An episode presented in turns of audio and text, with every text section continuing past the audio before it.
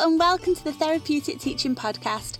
I'm Shahana Knight, the founder of TPC Therapy and the creator of the Therapeutic Schools Award and the Therapeutic Teaching course and every week I'll be talking about all things related to well-being and mental health in schools. Think of this podcast as your weekly dose of inspirational goodness to go out there and make a real difference in the lives of the children that you're working with. Each week will be full of innovative ideas, inspirational stories, practical guidance, and even some freebies so that we can actually redefine what school should be for the children of today. You have so much power to make some real changes, so let me show you how. I'm so glad you found me here. Let's jump right in. Hi, everyone. Welcome to another episode of our Therapeutic Teaching Podcast. Today, we're going to look at our environments and how you can use your environments to cultivate learning. So, this is one of my, oh, I just love this episode. I love talking about this so much. I'm really passionate about it. And although I've got a two hour module on it, I feel like I could have like a seven hour module on it. Um, I just love environments. And I feel like this is another big piece of the puzzle that we're missing in education. So, prior warning, I might push the boat out today. I might challenge your perception of what a school should be. I might offer some ideas that you think, what? um, but I want you to just keep an open mind because the fact of the matter is that our education system, as well as the curriculum, doesn't reflect the needs of children today. We are not teaching the children what they actually need to learn to be good adults in the future, where they are resilient, they can self regulate, they understand who they are, they've got amazing emotional intelligence, and they've got the passion, the drive, the inspiration, and the self belief to achieve. We're just not. We're failing them. And we're failing them for a number of reasons. One of which is what we actually teach. So the actual curriculum, which we've touched on a little bit and we may touch on again, um, but the actual curriculum is so pigeonholed that we're pushing children into a box that they don't need to be in and we're failing to recognise what their particular skill sets are and what their unique offer to the world is. And that's really dangerous. And it's really sad because we're missing a whole host of opportunities for young people who if they only believed they could do anything, would go out and do anything. And instead, we're making them think that their value is in what grades they get and whether or not they manage to tick some boxes, which is completely out of proportion to the real world. So there's that issue. There's also the issue of what schools feel like, look like, and what schools are as a what's the word? as an industry is the wrong word, as a building. So the actual makeup of what a school is, I think needs massive improvement. Now, we start back at the basics and think about education in terms of the educational institute where you go.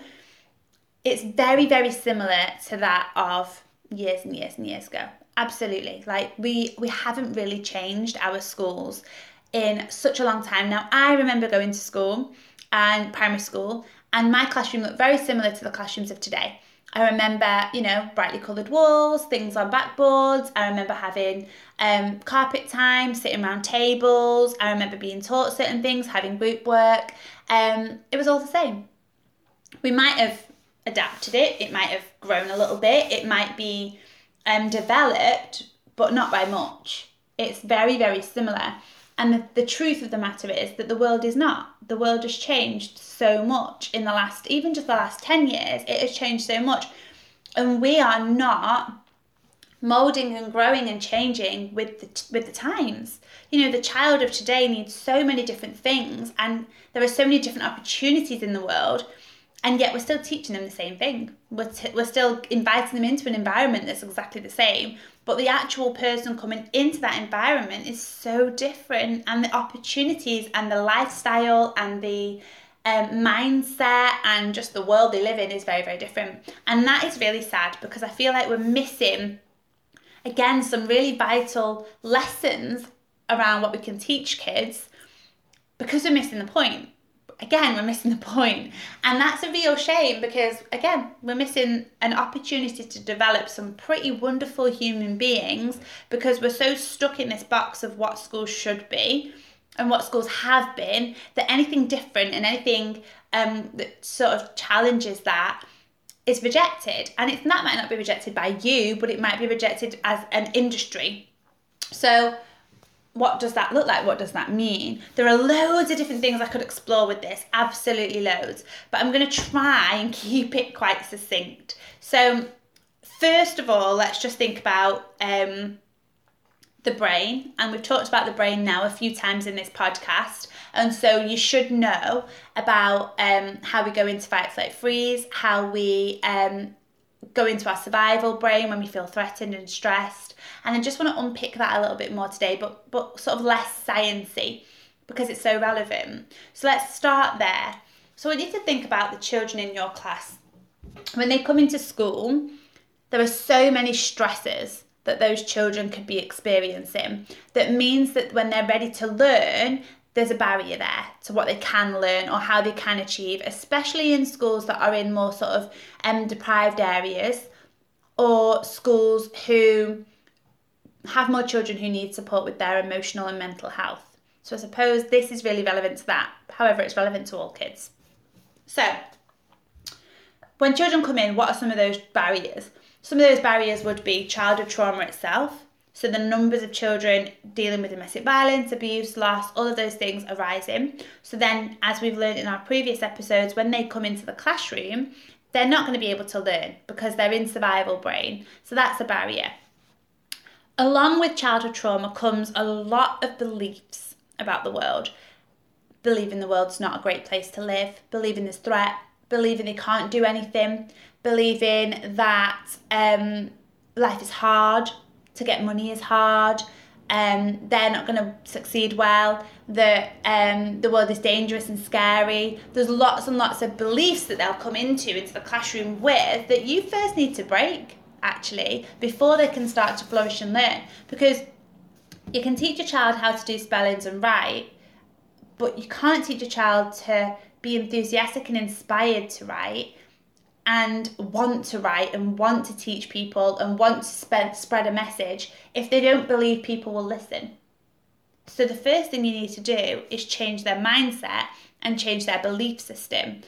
Again, that's part of what a teacher, a therapeutic teacher is. It's understanding the whole child, and part the element that's missing of our teaching is that bit. Another barrier to learning is technology. So think about at the minute all the technology that's out there, and I'm going to do another episode of technology um, as a standalone podcast. But just think about it like children have got access to so much technology and they use technology all the time. And that might be social media, it might be phones, computers, iPads, gaming. There's loads and loads of different ways to access technology.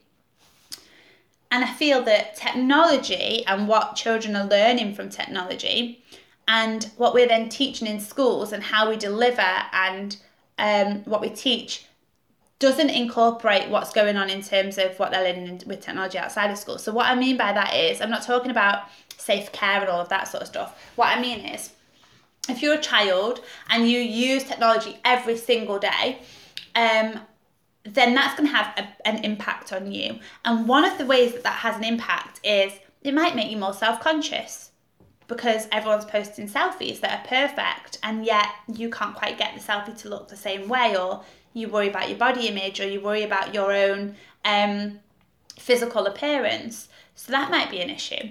It might be that you see all your friends have got things that you don't have the new watch, the new trainers, they get to go out with their family, they get to go to Alton Towers, they get to do all these things, they've got money and you don't.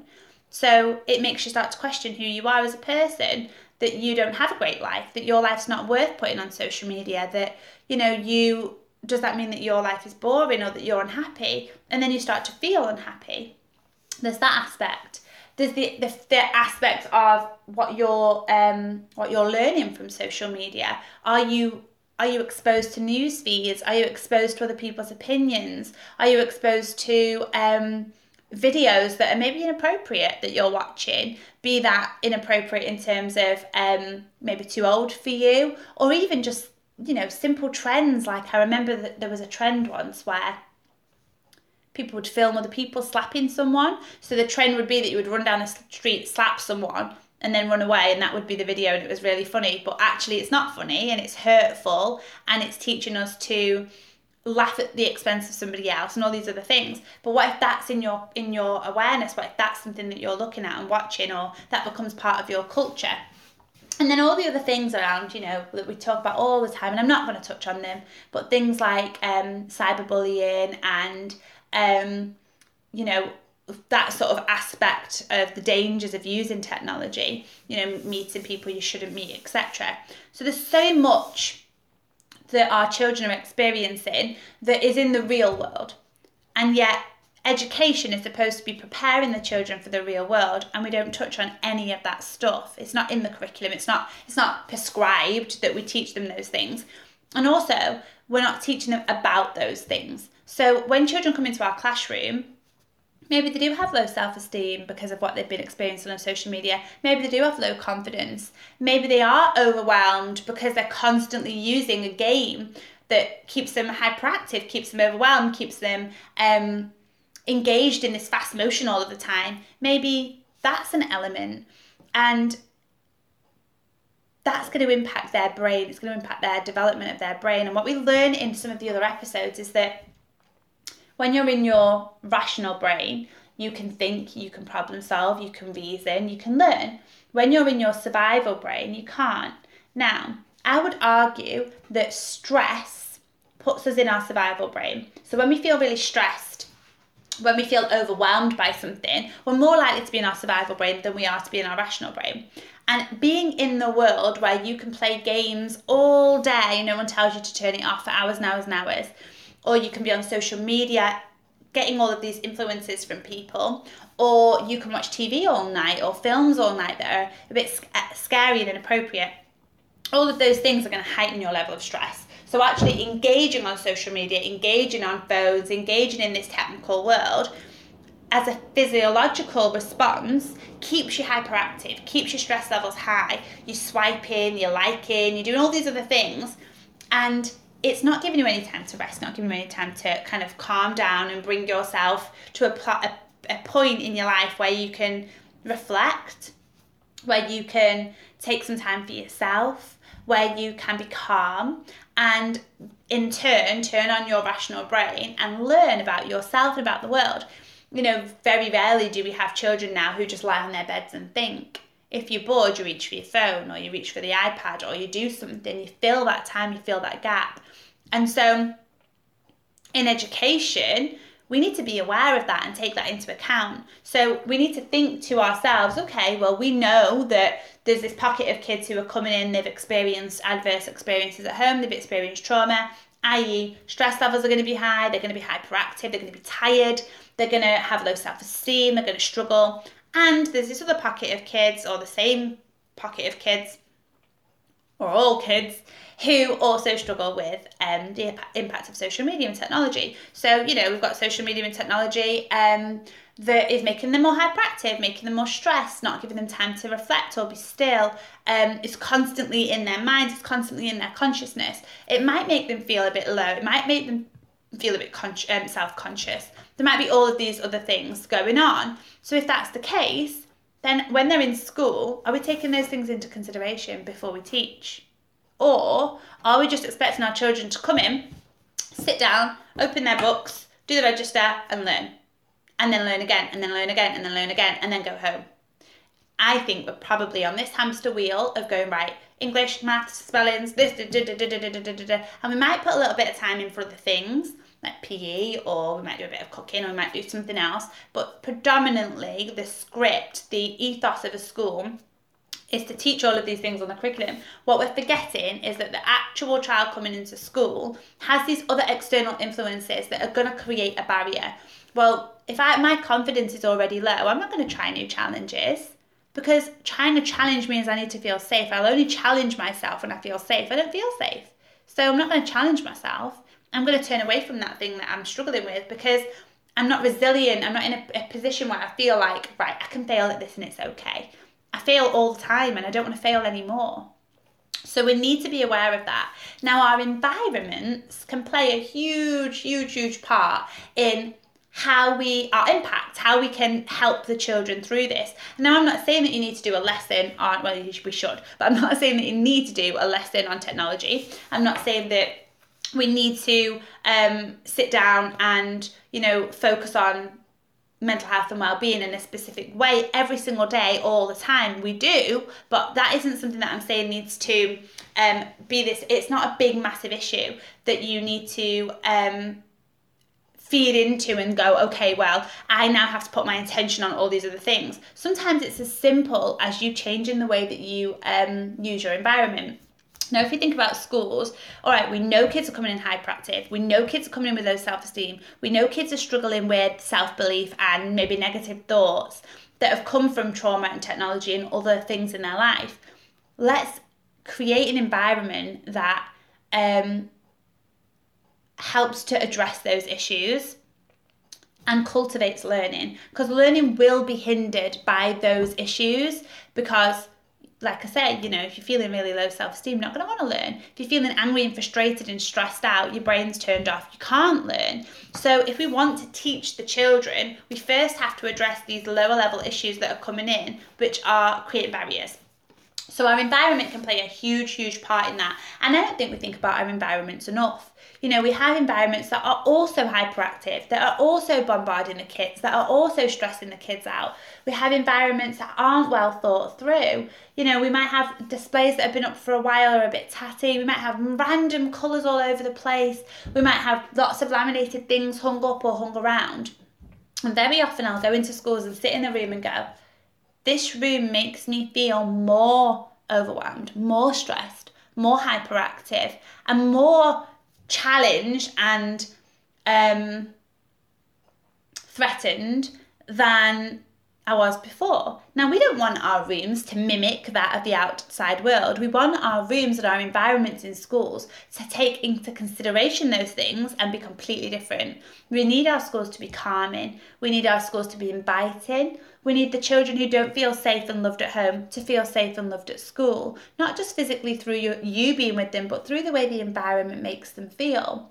We need the children to want to come to school and enjoy being in that space, and we need the children to be inspired inspired to learn. And there are a few things you have to unlock before you can get there. The first thing is what are the children struggling with in terms of mindset and belief system? The second thing is what are they struggling with in terms of stress and hyperactivity? So is the brain on or off? Are they irrational or are they in reptilian? We need to fix that. Are they feeling safe? Are they feeling secure? If they feel secure, they can learn. If they don't feel secure, they won't learn. And then what are we le- what are we teaching them and how can they best get um, use of that curriculum? How can they best draw from that curriculum? And how can we create a curriculum around what inspires them and makes them want to learn? There's a few different elements rather than just jumping straight into teaching. And your environment can do a lot of that. So I want you to have a think about your environments and have a think about how your environments look and what they feel like. If you're a child who already feels overwhelmed and you sat in your environment, would it make it worse? Would it make it better? The thing that makes me really excited is changing completely the way that schools create this space for the children. It doesn't have to be a, a room that you go in with work all over backboards, tables, and chairs. It just doesn't. But we're programmed to believe that it does, but it absolutely doesn't.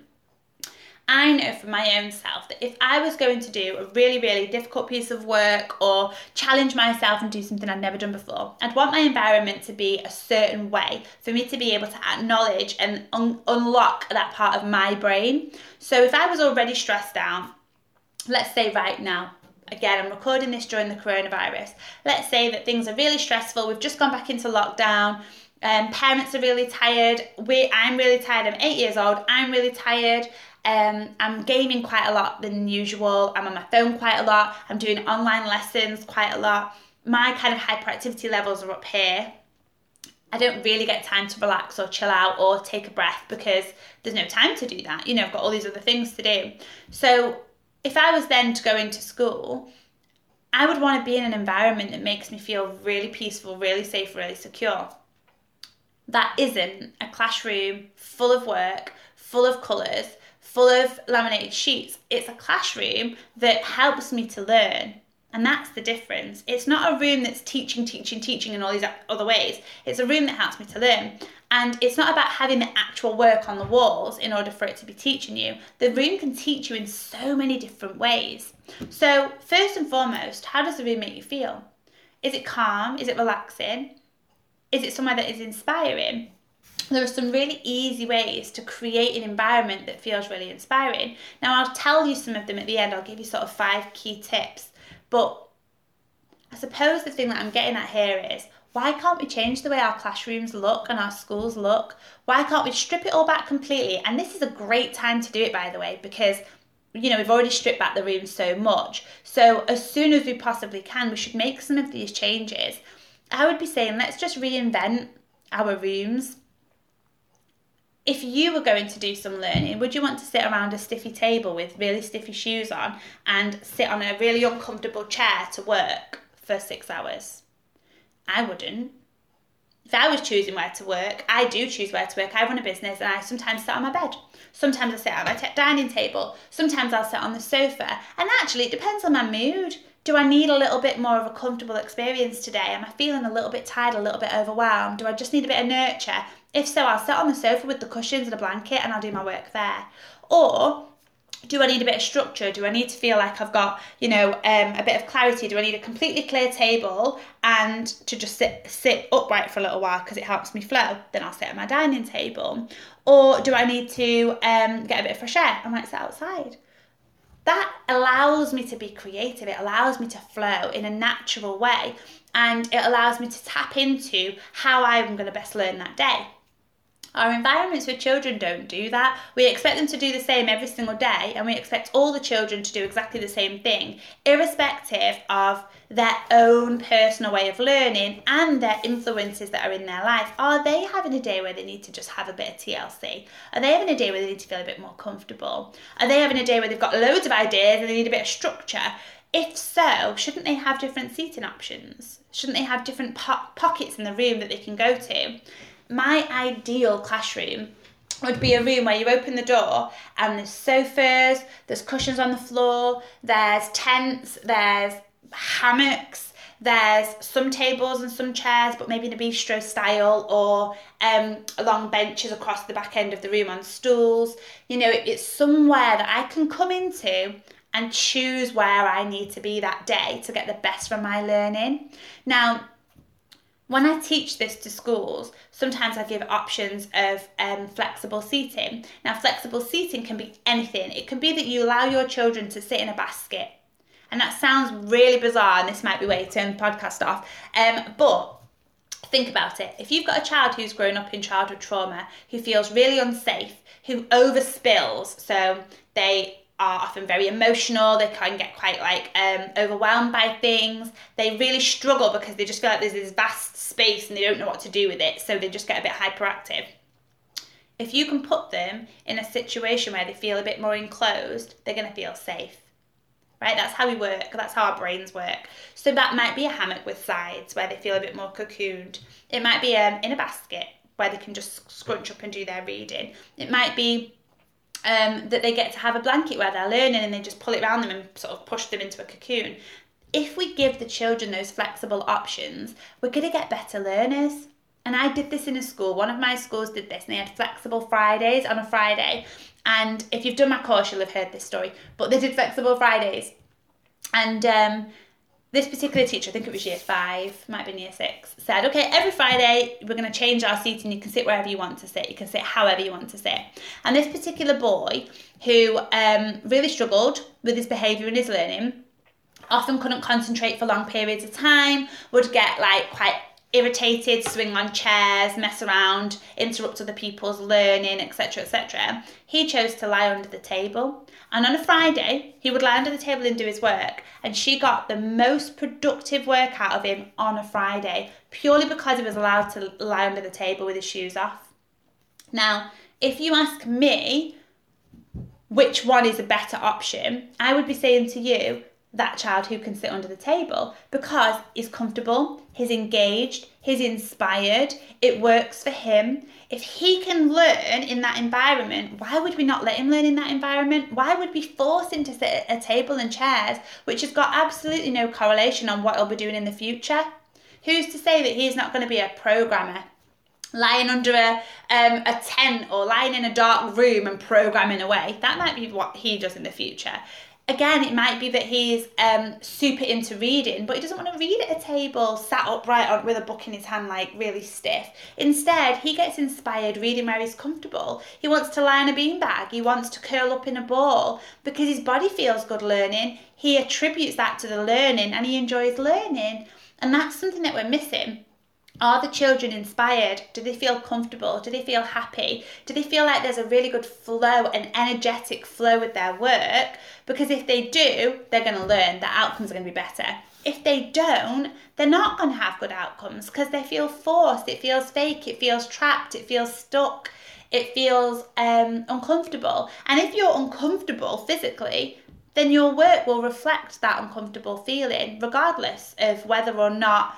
Um, the work is good. If the work is good and you're thinking, well, yeah, I've got year sixes do amazing work, that's fabulous. But will they do even better work if they're inspired? Now, that doesn't mean every scenario. Of course, there's going to be times where the children have to sit at a table and do their writing, but there's so many opportunities where they don't have to do that. They can be problem solving and teamwork and um, talking to you about situations while they're on beanbags and chairs and desks, and one of them's in a hammock and one of them's on the floor, and one. Why not?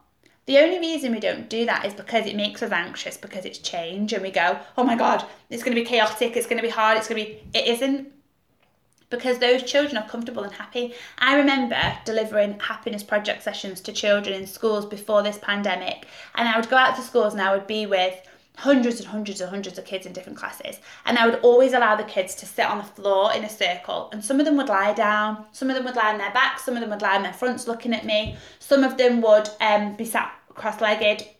Some of them would be leaning against something, and the teacher would be really anxious and be like, sit up straight, sit properly, sit in a circle.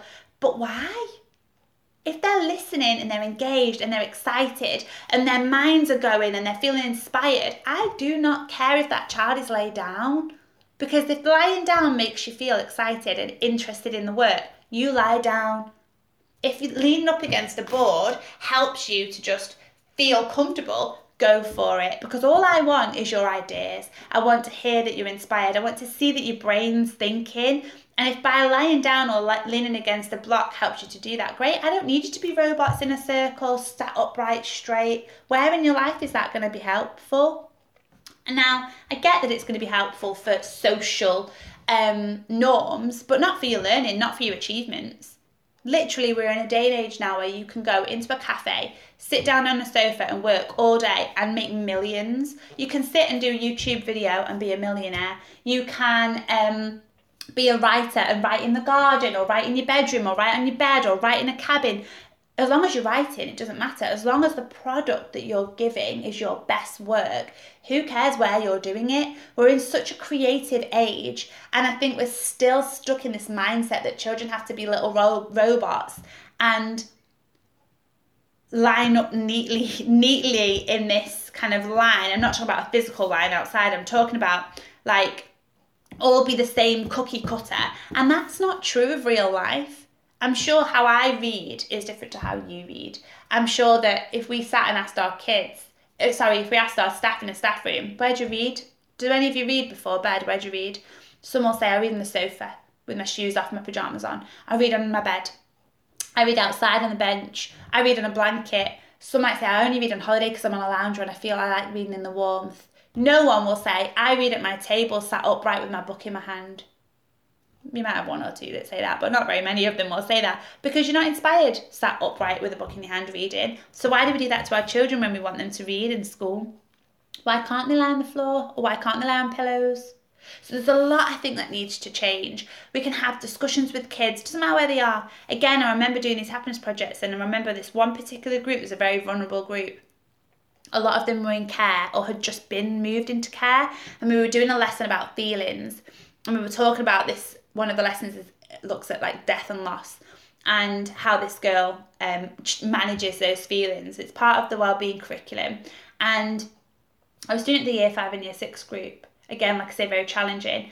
And I started the session off in a circle, on your bum in a circle, and ended the session with children under the table, somewhat on the table, sat up on the tables because the tables had been pushed back, so they were sort of sat in a line again with their legs against the wall. All of them had taken their shoes off.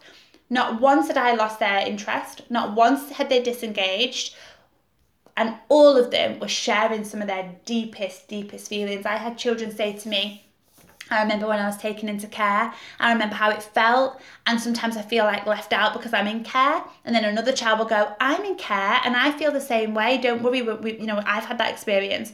One child started to talk about how his parents had divorced and the day that he had to choose between them, and this conversation was so raw and so real. And it's because those kids felt safe because they felt like they were in a position where they felt secure. Some of them were in a ball under the table with their legs up, chatting, staring at me, really engaged, but they needed to be in that position to feel safe enough to share.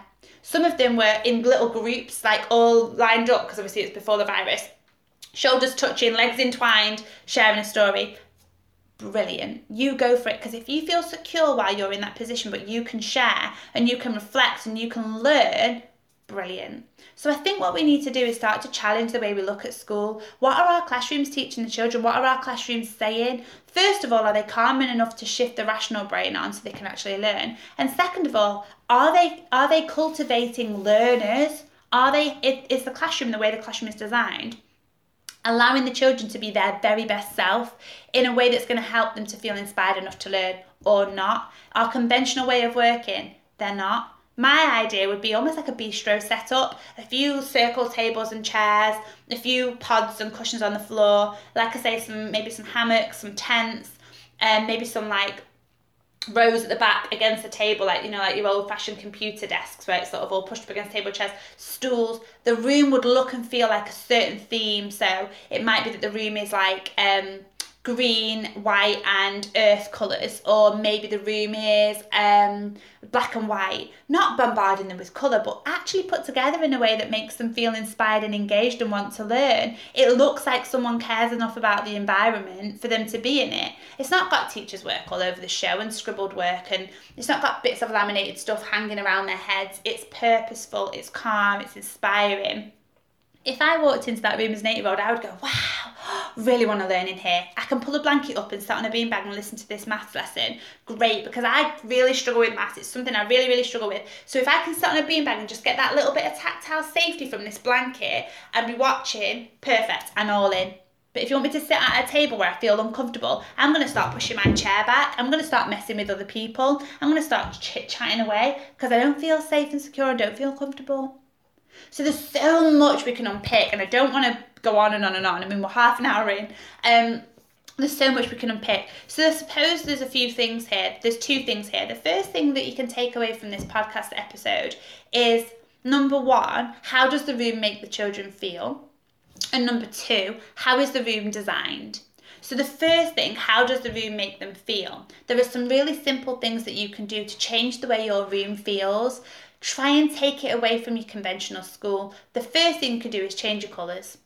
Literally change I'll give you that one for free. Change your colours. You don't have to do the course. Change your colours. You do have to do the course, but obviously that's the first thing I'd be saying for you. So if you know that your room is red, blue, green, um, orange, because that's the only backing paper you can find. That's the only stuff that you can find. And you've got loads of laminated stuff in different colours as well. You've got a big multi-tonal rug. Everything that you do is colour, colour, colour, colour, colour. Just think about that for a minute. Is your room inviting? Is it calming? Or is it overstimulating? Take about take it now in this day and age. Yeah, we've been told to use colours in the past, but in this day and age, the kids need far less bombardment because of all those factors we talked about at the beginning of this podcast. So strip it back. Think about your house. If you were to design your house, what would you choose? Would you choose grey and white? Would you choose grey, white, and black? Would you um, choose wallpaper like this behind me and create a theme? So you might have wallpaper. If you if you're listening to the podcast version that's audio, you won't be able to see it. But on our YouTube version, you can see this wallpaper is like a brick effect wallpaper.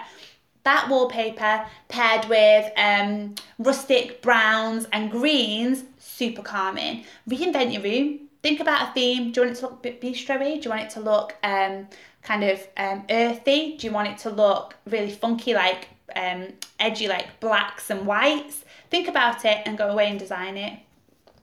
Choose wallpaper instead of backing paper and choose three colours maximum. That's a really good starting place so that when the kids come in, it all feels uniformed, it all feels put together. And you've basically said to the kids, hey guys, here's a room that I know you're going to love because this is a room we can respect, share together, and it's somewhere that you can really feel inspired and ready to learn in. Rather than this is a room that tells you everything you've got to learn on the boards and it's really, really full of colour, and you don't really know where to look because there's so much going on. So, if you're overwhelmed, then you can look at this overwhelming backboard for learning. Instead, repurpose it, make it calming. The second thing you can do is introduce backboards, change your backboards. Now, again, there's a load of stuff I can say about backboards, but the, the one key point about backboards is this do they have to display work? Probably not. Instead, they could display wallpaper. They could have a few key things up, just a few. They could have lights on them. They could have um, inspirational quotes on them. And you know that if you've got a big quote on your board that says, um, you can do anything, in big bubble writing, laminated laminated writing, you can do anything, and that's it. The board is just you can do anything. And you've got a child who's overwhelmed because of social media and doesn't feel good enough, and maybe feels like they're not quite um, confident enough. They can look up at that board and go, "I can do anything." That's far, far, far better for them and their mindset and their belief system then looking up at the board going, oh God, there's the maths equations I need to learn, and that's the English, and that's the, and that, and da, da, da, da. Or there's an example of all the other kids' work that's really, really good, but mine didn't make the board. So think about that first. Is your room calming? And there's loads of ways to make it calming. What I'll do is I will link some of the um, magazine articles that I've written on calming environments, and you can sort of pull some information from those. The second thing is how is it designed? How is it designed to inspire learners? So think about your seating. Can you change the seating in the room? Can you introduce things like stools and benches? Can you introduce bean bags? Obviously, not yet with the virus, but this is something you could work towards. Can you let them sit on the floor? Can you offer them blankets if they need blankets in the future? Think about what that room would be. Think about the children in your care and how you can inspire them to learn best. It might be as simple as letting them take their shoes off. So have a little think about is your room um, designed to help them to learn? Is that is that room designed to help them to learn? So I know I've whizzed through that really quickly, but I hope that it's helped to just give you an idea about how we can start to change our environments. Now, this runs right the way through the school. You can change your hallways, you can change your reception area, you can change your outdoor areas. There's loads and loads and loads that you can do. And this is about being therapeutic. It's not just about being a therapeutic teacher, it's also about having a therapeutic embedded approach across the whole school, knowing that at the beginning and end of everything, mental health and well-being is at its core. And if you can inspire those kids and help change their mindset through your environment, why would you not? Now we're going to leave it there. I'll link some things at the bottom to help you to ha- kind of have a little think and um, read a little bit more. And I really, really hope this has helped you. As usual, if you want any more guidance or support, then there's lots and lots of places you can find that. But I hope this podcast has been inspiring. Thank you so much for listening, and I'll see you again in another episode. Bye. I hope you've loved this week's episode of the Therapeutic Teaching Podcast. If you want more help and support to become a therapeutic teacher but don't know where to start, then head to tpctherapy.co.uk and enrol in my free course now and get started.